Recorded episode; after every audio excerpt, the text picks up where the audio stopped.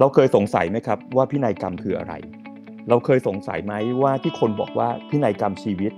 คืออะไร มันมีความแตกต่าง พินัยกรรมเป็นเรื่องทรัพย์สิน พินัยกรรมชีวิตเป็นเรื่องการจัดการก่อนที่จะมีการเสียชีวิตในเรื่องทางการแพทย์ ใน EP นี้เราจะอธิบายรายละเอียดให้ฟังอย่างครบเครื่อง ติดตามครับ SCB Podcast You are welcome Be ready to get wealthy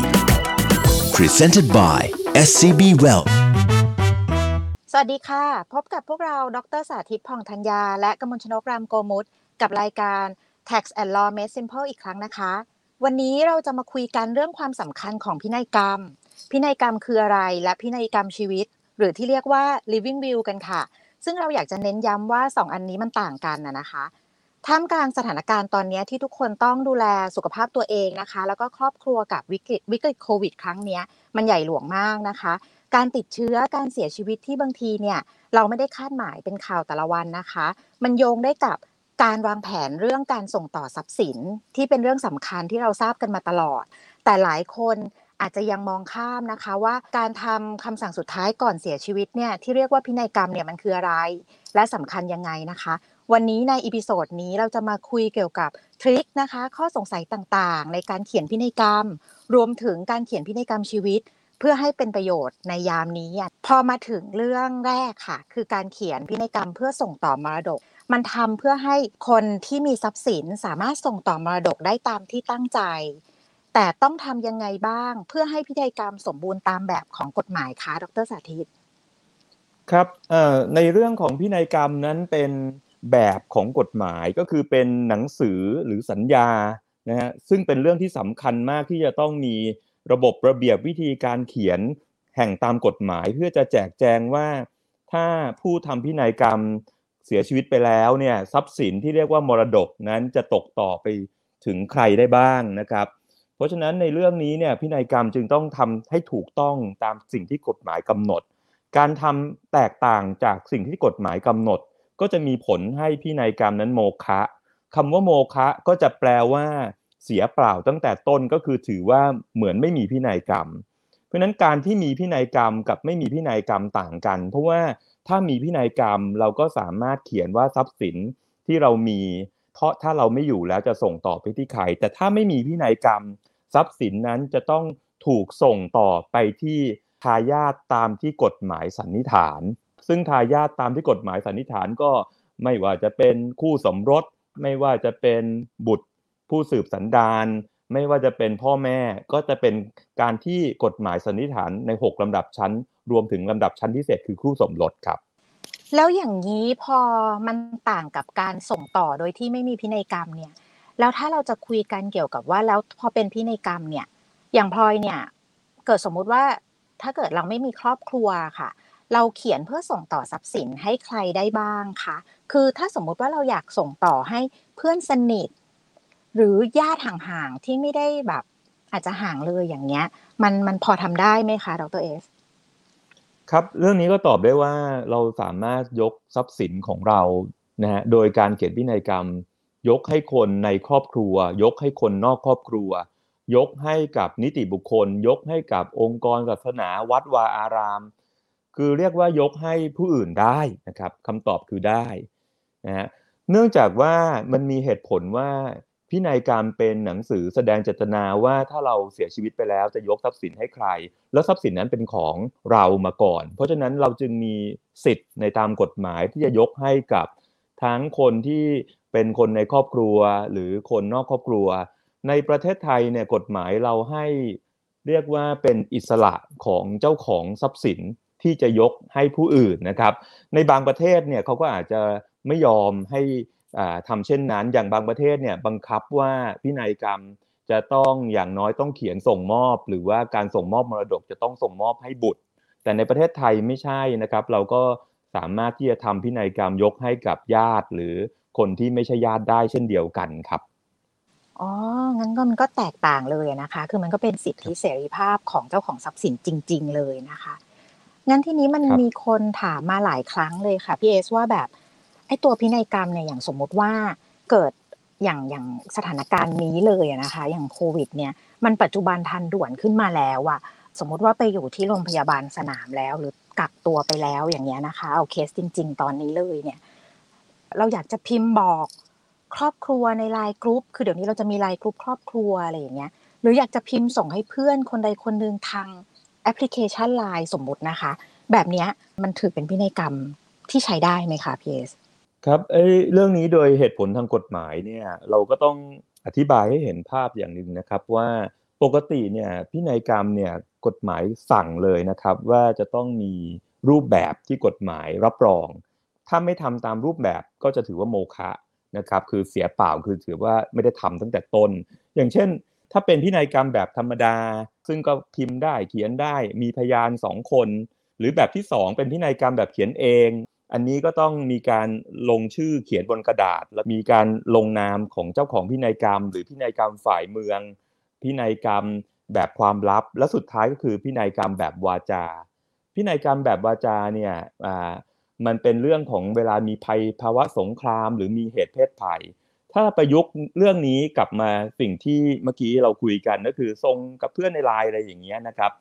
คำตอบก็คือมันก็ต้องไปดูว่าเข้ากับแบบของพินัยกรรมในเรื่องของพินัยกรรมแบบวาจาหรือเปล่าที่มีเหตุขนาดที่ไม่สามารถ แต่ทีนี้กฎหมายดั้งเดิมเนี่ยมองว่าในเรื่องวาจาเนี่ยหมายความว่าเรากำลังจะจากไปแล้วไม่มีเวลาเราถึงต้องไปบอกคนอย่างน้อยสองคนด้วยวาจา ก็จะมีคำถามว่าการส่งไลน์เนี่ย จะเป็นรูปแบบไหนทีนี้ถ้าเราไปอ่านกฎหมายที่เรียกว่าเป็นพระราชบัญญัติเกี่ยวข้องกับธุรกรรมทางอิเล็กทรอนิกส์เนี่ยนะครับมันก็บอกว่าไอ้เรื่องของเรื่องพินัยกรรม เรื่องมรดก เรื่องกฎหมายครอบครัวเนี่ยก็ไม่ได้ให้ใช้กับพรบว่าด้วยธุรกรรมทางอิเล็กทรอนิกส์ เพราะฉะนั้นการส่งข้อมูลแบบนี้เนี่ยจึงมีเครื่องหมายคำถาม แล้วก็อาจจะทำให้การส่งข้อมูลนั้นไม่ถือเป็นพินัยกรรมได้ จึงตอบทำนองว่า ไม่แนะนำให้ทำอย่างนั้น เพราะพินัยกรรมเป็นเรื่องใหญ่มากนะครับ ไม่อย่างนั้นการพิสูจน์จะยุ่งยาก จึงต้องกลับไปใช้หลักทั่วไปก็คือ จะต้องเขียนหรือพิมพ์ขึ้นมา แล้วก็มีลายเซ็นและมีพยานอย่างน้อยสองคน เพื่อให้เป็นพินัยกรรมแบบธรรมดาทั่วไปที่ยอมรับกันและนิยมค่อนข้างมากครับงั้นอย่างนี้ก็พูดได้ว่าจากไอ้ที่ยกตัวอย่างมาก็เหมือนกับว่า ถ้ายังมีสติอยู่และอยู่โรงพยาบาลสนามแล้วเนี่ย ยังต้องมีสติต่อไปเพื่อที่จะ หยิบยืมกระดาษจากคนแถวนั้นมาเขียนด้วยตัวเอง แล้วก็ทำเป็นแบบเขียนเองทั้งฉบับ หรือทำเป็นแบบมีพยานอะไรให้มันแบบเป็นไปตามกฎหมายก็จะดีกว่านะคะพี่เอสใช่ครับ ก็อย่างเช่น สมมุติว่ากำลังจะเจ็บป่วยหนัก แต่ยังมีสติสัมปชัญญะนะครับ ก็จะให้ผู้อื่นเนี่ยเขียนพินัยกรรมสั้น ๆ ไม่จำเป็นต้องเขียนยาวนะครับ ขอให้เขียน สั้นๆ ว่าตัวเองนั้นวันนี้วันที่เท่าไหร่ตัวเองอยู่ที่ไหน แล้วก็มีสติสัมปชัญญะนะครับขอแบ่งทรัพย์สินมีกี่ประเภทของทรัพย์สิน อย่างเช่นอสังหาสังหาอะไรอย่างเงี้ยแล้วก็ส่งแล้วก็จะส่งมอบให้ใครบุตรคนไหนก็เขียนไม่ต้องยาวมากก็ได้ไม่ต้องรายละเอียดมากก็ได้แต่อย่างน้อยก็เป็นไปตามเจตนาพอสมควร แล้วก็ให้มีพยานก็อย่างเช่นคุณหมอ หรือมีอีกคนหนึ่งที่เขามี เป็นคนนอกนะครับ เป็นคนนอกครอบครัวเนี่ยเป็นพยาน อย่าเอาคนในครอบครัวเพราะเดี๋ยวจะมีคำถามว่าคนในครอบครัวมันเป็นพยานได้ยาก เพราะว่าเขาจะได้รับทรัพย์สินนะครับ ก็สามารถทำได้ตรงนั้นครับมีพยานสองคนนะครับ แล้วก็ตัวเองก็เป็นคนลงนามลงชื่อด้วยครับ โอเคงั้นก็ยังไม่ยากเกินไปที่จะทำนะคะงั้นทีนี้เรามาเรื่องทรัพย์สินกันบ้าง พอเราเขียนในรูปแบบเร็วๆ ให้เป็นไปตามแบบที่กฎหมายกำหนดได้แล้วเนี่ย มันลงไปถึงทรัพย์สินได้ทุกประเภทเลยไหมคะพี่เอสครับทรัพย์สินที่จะมาทำพินัยกรรมเนี่ยก็สามารถที่เป็นทรัพย์สินทุกประเภทที่เรามีอยู่จริงและเป็นของเรา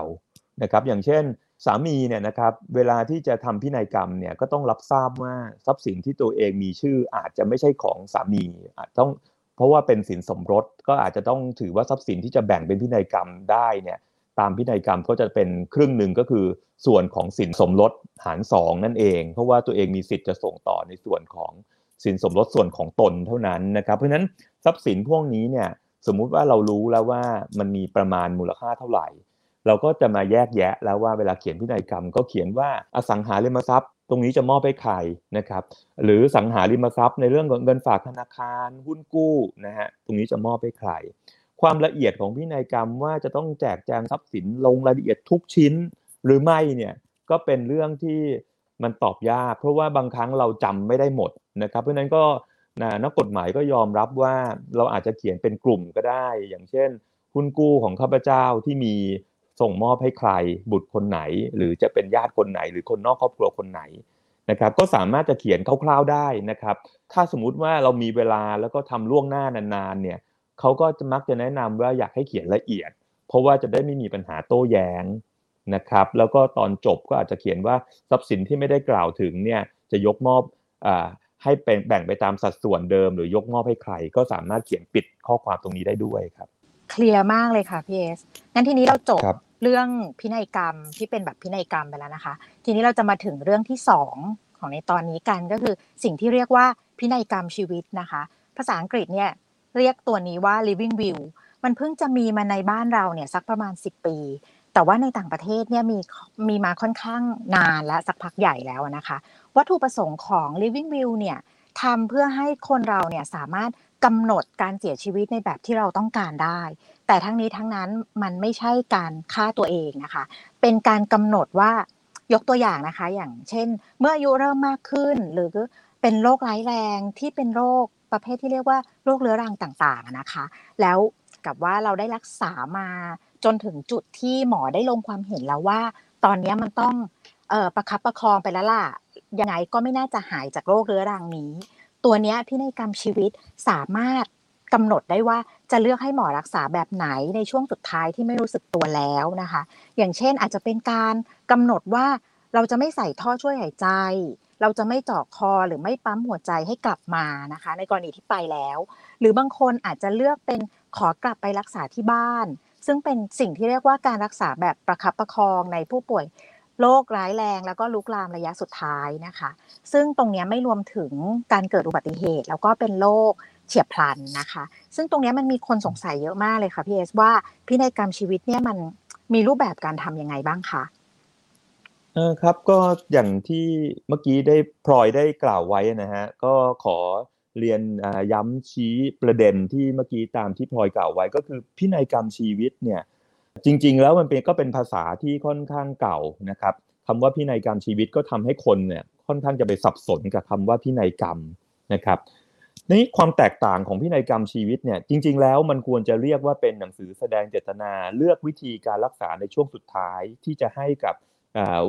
คนไข้ว่าตัวเองจะเลือกในช่วงสุดท้ายชีวิตจะรักษาแบบไหนนะครับ จริง ๆ การเรียกวินัยกรรมชีวิตก็ทำให้คนสับสน ควรจะเรียกว่าหนังสือแสดงเจตนาการ รักษาทางสาธารณสุขในช่วงสุดท้ายชีวิตมากกว่า มันมีกฎหมายครับ มีพระราชบัญญัติสุขภาพแห่งชาติปี 2550 ในมาตรา 12 เนี่ยนะฮะ เขียนชัดเจนเลยฮะว่าคำว่าหนังสือแสดงเจตนาเลือกวิธีการรักษาในช่วงในในช่วงสุดท้ายเนี่ย มันเป็นเรื่องของการที่ถ้าหากว่าผู้ป่วยนะฮะหรือก่อนที่เขาจะเป็นผู้ป่วย แต่เขามีความเชื่อแล้วก็ มีความเห็นว่าการจากไปของเขาในช่วงสุดท้ายควรจะได้รับการรักษาที่ไม่ทำให้เขาทรมาน เพราะฉะนั้นเนี่ยพิพินัยกรรมชีวิตหรือหนังสือแสดงเจตนาในการรักษาเนี่ยเราจะใช้เฉพาะในช่วงสุดท้ายของชีวิตนะครับ จะเอาเรื่องนี้มาใช้หรือจะเปิดพินัยกรรมชีวิตก็ในช่วงสุดท้ายของชีวิตในเรื่องที่หมอวินิจฉัยแล้วว่า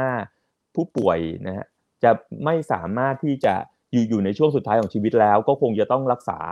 ตามวิธีไหน หมอก็จะตัดสินใจว่านะถ้าจะยื้อชีวิตต่อไปต้องเจาะคออย่างที่เมื่อกี้พลอยว่า หรือต้องมีการปั๊มหัวใจ